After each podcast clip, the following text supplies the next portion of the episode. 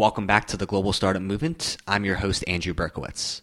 So, I have received a ton of great feedback on our Startup Spotlight segments, so much so that we've decided to launch a new podcast to expand on the concept. I will have some insider details coming out very soon over the coming weeks, so be sure to subscribe on Apple Podcasts, Spotify, or wherever you consume your podcasts so that you don't miss it. But now, on to today's episode. We are heading on over to Motor City with our first ever episode on Detroit and the emergence of its startup ecosystem. Our guest, Kelly Lapierre, who is the co founder and partner at Venture Catalysts, which is a nonprofit with the mission of building an inclusive entrepreneurial ecosystem in Detroit. Kelly has been an ecosystem builder in both Detroit and Ann Arbor, having also founded and ran the Desai Accelerator in partnership with the University of Michigan.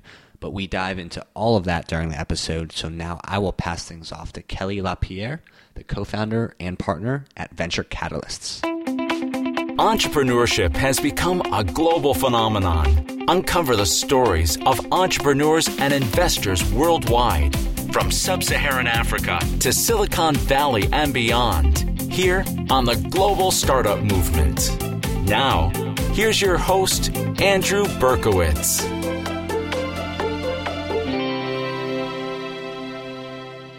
So I am joined today by Kelly Lapierre, who is the co-founder and partner at Venture Catalysts. Venture Catalysts is a nonprofit with the mission of building an inclusive entrepreneurial ecosystem in Detroit through strategic, large-scale entrepreneurship events and targeted growth programs.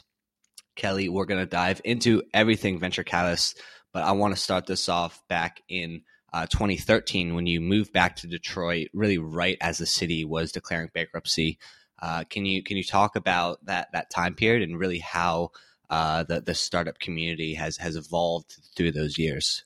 Yeah, thank you for having me. I was born and raised in Detroit, so it's a place that's near and dear to my heart. But it wasn't until I moved away from the city that I realized how much impact it had on who I was as a person. I would tell people that I was from Detroit, and I'd get this like, oh i'm so sorry sort of look right? And it was it was invigorating because i was like no that's not it right? Like i am so proud to be from detroit. But people thought i was absolutely crazy to be moving back to detroit in 2013 when things were not going well in the city to start a business nonetheless. My business school classmates as i graduated would ask me like are you okay? And i think declaring bankruptcy in 2013 really didn't help with that sort of perception that the rest of the world had seen but I was really motivated. I mean, for me, like I said, it's very personal. I think it's it's rare that you have the chance to see a city physically transform, let alone to be a part of it.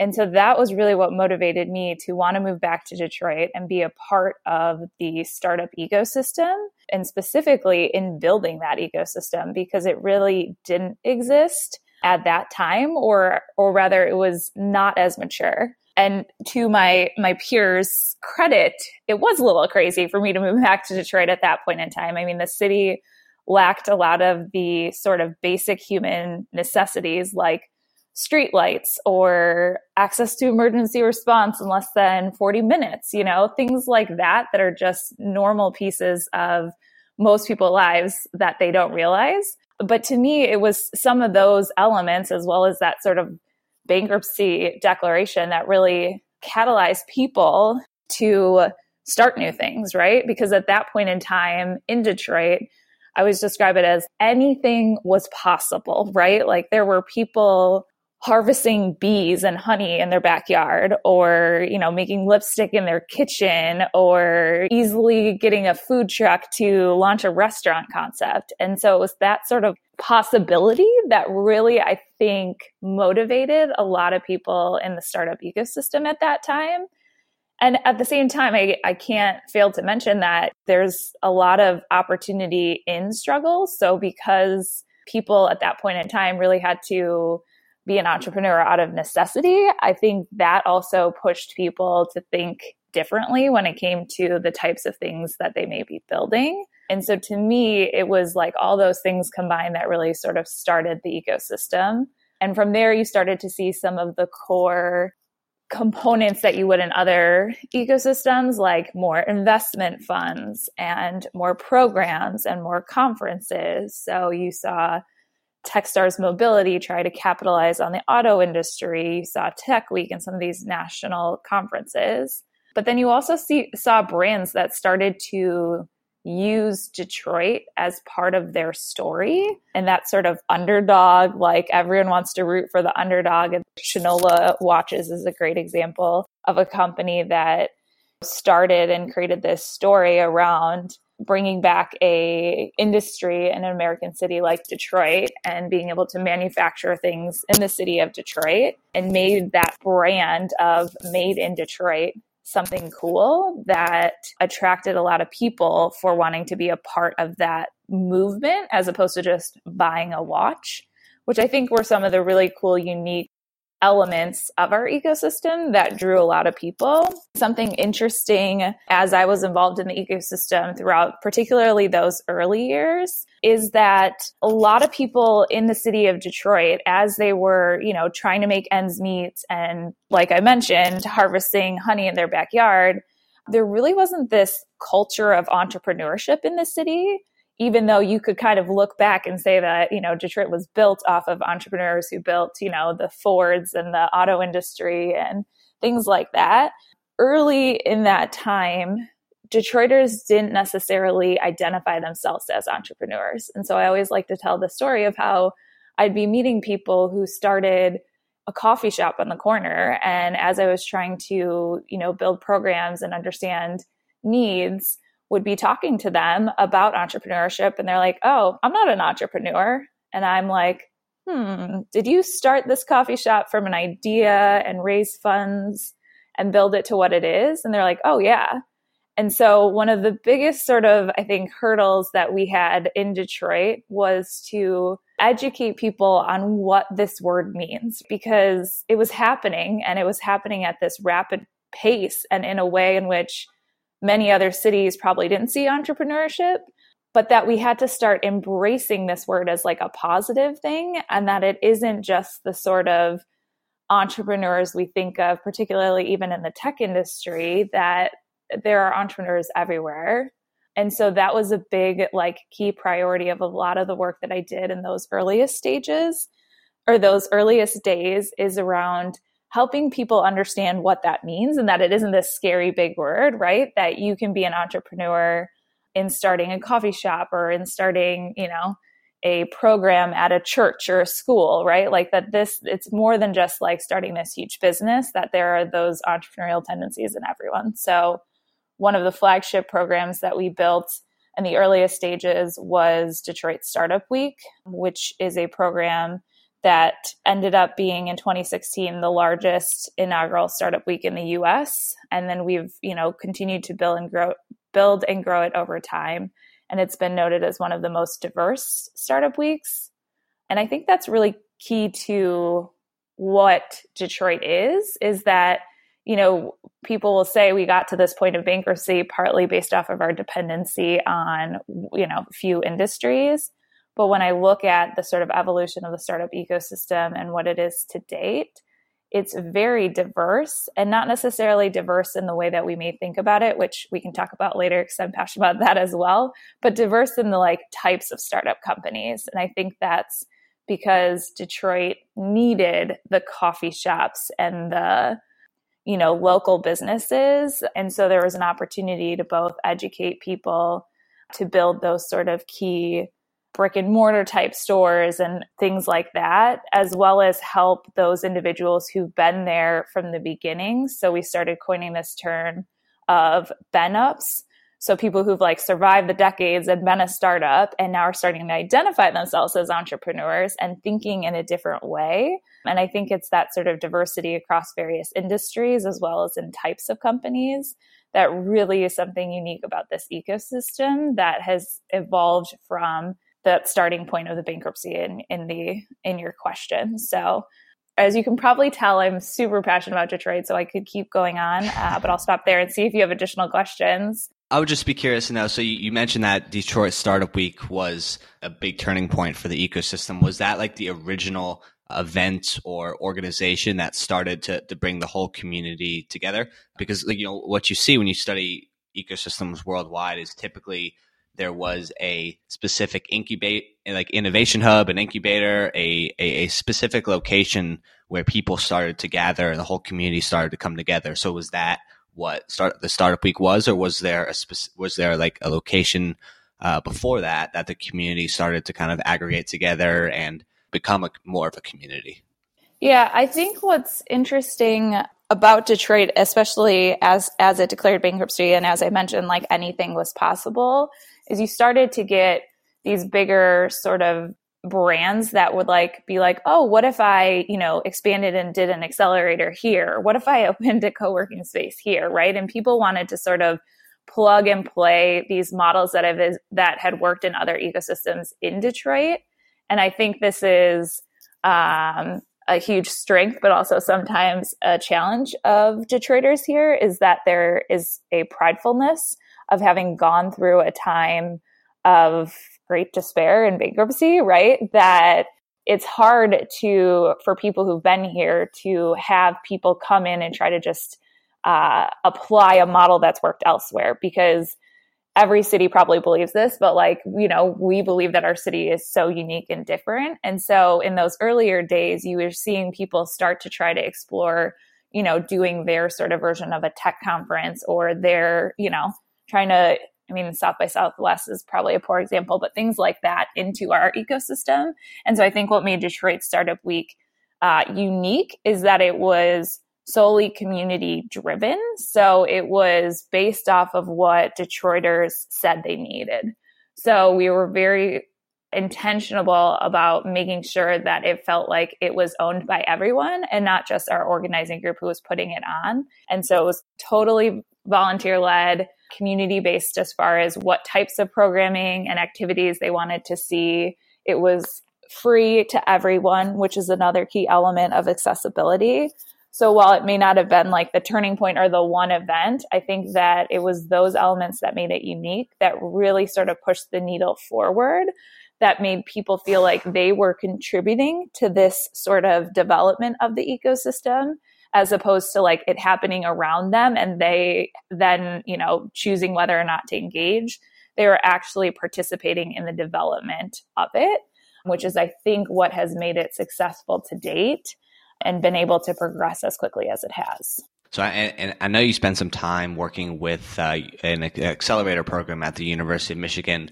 And I'd be curious to hear about some of the work that's being done to help connect the Ann Arbor ecosystem with with the Detroit ecosystem because I don't know that much about what's happening in Ann Arbor, but from light amount of research, it seems like there is a lot of startup uh, activity happening there. So is is there is are there efforts being done to kind of connect the two the two ecosystems because I mean they're they're they're pretty close together.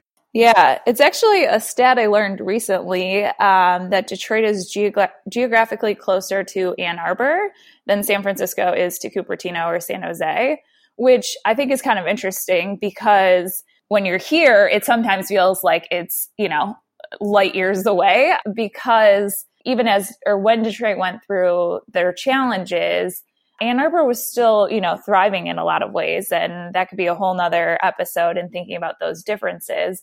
But I think what the community realized, especially within the first couple years as Detroit was coming back from bankruptcy, is that these two cities need to interact and help each other out in order to be successful, right? Like Detroit can't be successful as a city without the involvement and interaction with Ann Arbor. And so by starting to shift that sort of focus, in like we're all better together or you know a tide raises all a rising tide raises all ships there started to be more intentional collaboration. So if you look at it objectively as far as like the numbers of startups or the number of venture capitalists or the number of like money invested into the region it'll look that Ann Arbor is a lot farther along than Detroit. And in some ways you could say that it is. And part of that i think also is is through the strong the strength i should say of the university of michigan in that region. However you're seeing more and more connections between even with ford's announcement of purchasing the train station in detroit which is the sort of iconic ruin porn image that you can see in the in the media if you kind of google detroit. They announced you know an intention of connecting the cities. It's going to take time to do that because there isn't the sort of infrastructure to connect them to date but i think you're going to see more and more effort into creating easier pathways to connect the two cities you know the university of michigan announced opening up a center in Detroit within the past couple months. And I think as each key anchor regions start to expand their presence, you're going to see more and more interaction, which is the only way I think this region can really accelerate. And so when I was living in Ann Arbor and built the Desai Accelerator at the University of Michigan, in collaboration between the business school and the College of Engineering. A big component of my accelerator program was to expose both the startup companies that we are investing in, as well as the student interns that we worked with as part of our program to Detroit. So we'd spend multiple days in Detroit, you know, exposing them to here are different co-working spaces, here are different investors that are here.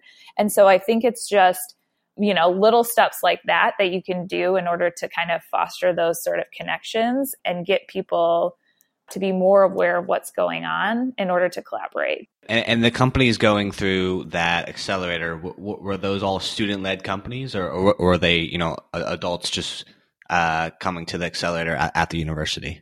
Yeah, they were the latter. So they were, you didn't have to have any University of Michigan affiliation in order to apply and be part of the program. However, in building it, a big sort of key value proposition to the program was, of course, the University of Michigan network. So the University of Michigan has one of the largest living alumni populations. And I know that sounds weird, but when you're looking at alumni, uh, you have to kind of count the people that are still alive. And so it's that sort of network that is able to add value back to the startups as well as the sort of connection to the university. So, as part of our program, we had student interns that were working for us as an accelerator, but ultimately they were doing projects and help for the startup companies that we had invested in. And that was a huge benefit to the startup companies. Even maybe the top benefit, I would argue to say, is just to have extra hands to do work as they're growing and building their businesses, but access to the sort of talented students through the University of Michigan. And on the flip side, it was a really compelling program to the University of Michigan for students as you're seeing more and more students becoming interested in getting involved in startups and by being able to work across you know six companies in a cohort students get access to a lot of experience through that i think it was within this past year university of michigan was rated as the country's number one undergraduate program for entrepreneurship so they've been doing a lot as far as being able to provide engaging opportunities for their students. And I think it's through programs like an internship at an accelerator program that then gives exposure to Detroit that starts to open eyes for the students that are coming just to Ann Arbor for school of all the activity that's happening in the broader region. Right. Yeah. And I think that's the best approach. And so you mentioned that Detroit has is diverse. The ecosystem is diverse on a, on a couple different dimensions, particularly with the the different sectors that are are, are kind of gaining traction. I mean, obviously, uh, you know, mobility is is going to be a big one. But what uh, you know, go, going back to what you said before, um, you know, when you say that it's a super diverse ecosystem, and and it makes sense because when the local government declared bankruptcy it's much easier to spin up a food truck and you don't have to deal with a lot of the red tape that you normally would have to deal with. But can you expand a little bit more on um, what, what exactly you mean by the, the like the diverse uh, sectors that, that came out of that? Yeah, absolutely. I pulled it up this morning just so I would have the right numbers here. But the so the number of venture-backed tech startups in Detroit has grown 54% over the past four years. Um, so if you're looking for an outcome, right, as far as my earlier story about how the, the ecosystem has evolved since 2013, I think that's a pretty compelling fact. And when you look at those startups and the sort of industries that they're in, it is very diverse. So from fintech to mobility to a lot of companies in the sort of consumer product space, even food.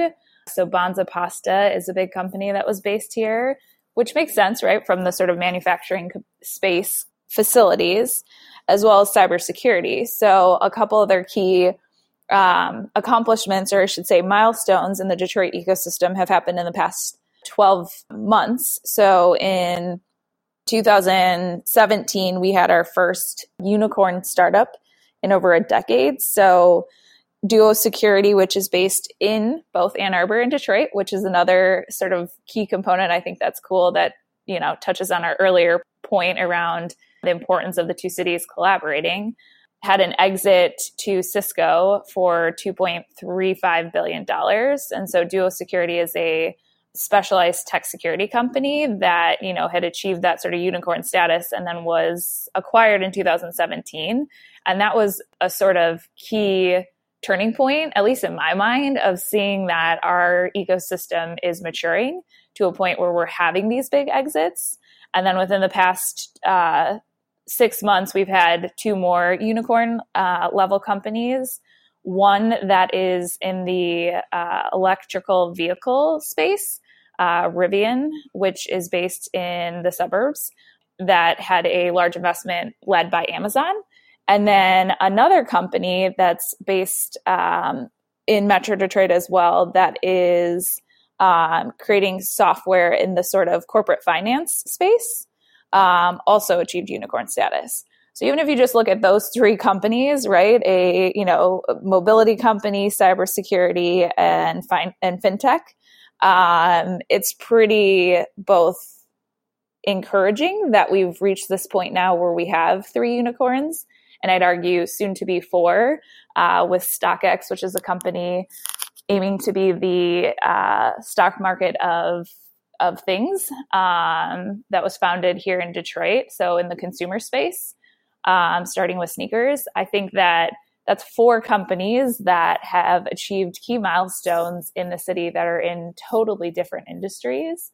And so to me, that's really compelling, both of like the success and traction, but also in the sort of diversity of that. You know, you don't have to, you can you can start any type of company here and be able to have the support and resources to succeed. To me, it's also a key indicator because when I think about ecosystem growth, right? Like I've I've done a lot of different programs, whether it be accelerators or thinking about, you know, the venture capital space or events. And I think that the biggest driver of an ecosystem is going to be talent that comes back around. So the fact that, you know, we have a large exit and, you know, these unicorns in our in our world, I think that's really exciting because hopefully as there are more and more exits, we are empowering people to start something else, right? Or to start another sort of support. And to me, that's where my goal is as an ecosystem builder is to create more of these that you know creates that virtuous cycle where you continue to have people that are going to reinvest in this ecosystem. And so it's very positive as far as from a directional standpoint. I don't know if you'll ask me this question so I, I feel obligated to talk about it though because i think when we talk diversity well that's all positive i think that you know, Detroit and in Michigan, we still have a huge opportunity from diversity in the sense of backgrounds and gender and race. Detroit is a city that is 82% Black, and only about 8% of the venture backed startups in Detroit are founded by someone uh, or an individual of a racial minority. And I think that that's a huge opportunity that we have. I think that those stats are unfortunately similar to the rest of the US. However, I think what's unique here in Detroit is that we have the opportunity to be proactive in addressing that because we are still developing our ecosystem. As much as I just said, we have all these successes. We're still really new in, in our maturity and figuring out what we need. And so I, I see a huge opportunity of us being proactive, especially given the sort of demographics of our region and that's part of why I started Venture Catalysts, our nonprofit here in Detroit, is to be intentional about promoting diversity in startups. And so we are proud to have brought Afrotech, which is the largest Black tech conference, to host their first regional event outside of Silicon Valley here in Detroit. Which is really rewarding in order to be able to bring both a national name here to Detroit, but also to be able to create an event where people can you know be with people who look like them right? And who can you know recognize the sort of traction that we have in that space as well as uh, our nonprofit is a supporter of backstage capital accelerator which we just launched here last month in detroit and backstage is an investment fund focused on underrepresented minorities or as we like to say underestimated founders and so it's programs like that that i think that Detroit has a big opportunity in order to be intentional about promoting diversity in that sort of core sense as far as founder demographics. And I think that our diversity and our sort of startup industries is only going to help us do that. And so that's a big thing that I'm passionate about. And like I said, why I started my nonprofit here in Detroit. So, Kelly, we're going to finish off with a quick fire round, four questions up to 60 seconds per answer. Sound good? Cool. Sounds great who is a female entrepreneur in Detroit that you admire the most right now and why? Oh man, so many. Okay, let me think here. All right, I it's so hard for me to pick. You're making me like I feel like pick my favorite child, right? Um, so I apologize for the delay here in my my thoughts. So um, I, I would probably have to say at this point it would be uh, Lisa McLaughlin. She's actually based in Ann Arbor, but I'm going to count that in Detroit as we try to bring the communities together. So she's the founder of Workit Health, which is a um, a how would I say this telehealth company that's focused on addressing addiction in um, you know drugs and in substances and that sort of recovery process She's an incredibly personal story that drove her to drive to build this company um, and, has, and has been very thoughtful in the growth of this company here and the sort of reasons for building it in Detroit, which I think is really great. What is your favorite business book and why? Ooh, good one. Let me think. I would say my favorite business book is a book written by uh, Linda Rottenberg, uh, the founder of Endeavor, and it's called Crazy is a Compliment. And I watched her speak and was really inspired, and then, you know, read her book. And the sort of key takeaway I'd say from the book is that if, as an entrepreneur, you are not called crazy, then you're not thinking big enough. Um, and that was really inspirational to me. Um, and she has a lot of great points in thinking about the types of entrepreneurs in her book. But to me, that was inspirational in itself is that we all are sometimes called crazy. Um, and that just means we're doing something big. So let's say I was in Detroit. I have to catch a flight in the morning to back to DC. And I came to you. I said, Kelly, what's the one thing that I have to do before I leave? Whether it's like a restaurant I need to go to, a, a tourist destination I need to go to, what, what would that be? I would say you would have to uh, hang out in the sort of center of Detroit that's called Campus Martius. And I, I always bring people there because it's sort of, it, it literally is a city center.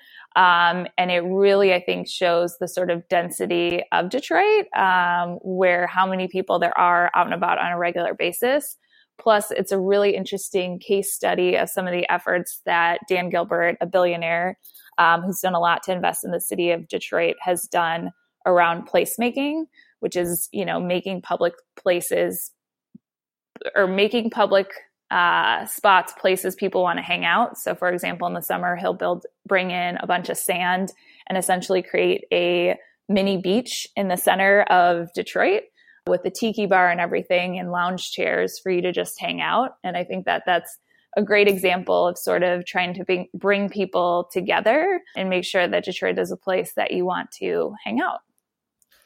And finally, what is your favorite thing about living in Detroit? Oh, I think that, uh, like I mentioned as I first started, kicked things off, I think it's so rare to be able to see a city physically transform, let alone to be a part of it. And I think it's so cool that literally every day there's something new happening. I used to walk people around the downtown Detroit area and I'd, I'd point out my favorite abandoned building because it, there used to be enough abandoned buildings that you could have a favorite. And I can't do that anymore. And that is like pretty cool to see that these places, uh, when I first moved back in 2013, that had nothing in them now are these thriving, cool new restaurants where people are driving and flying in from all over. Um, and so that to me is really cool to think about both the change that we've been able to create to date, but also what we are going to create in the future.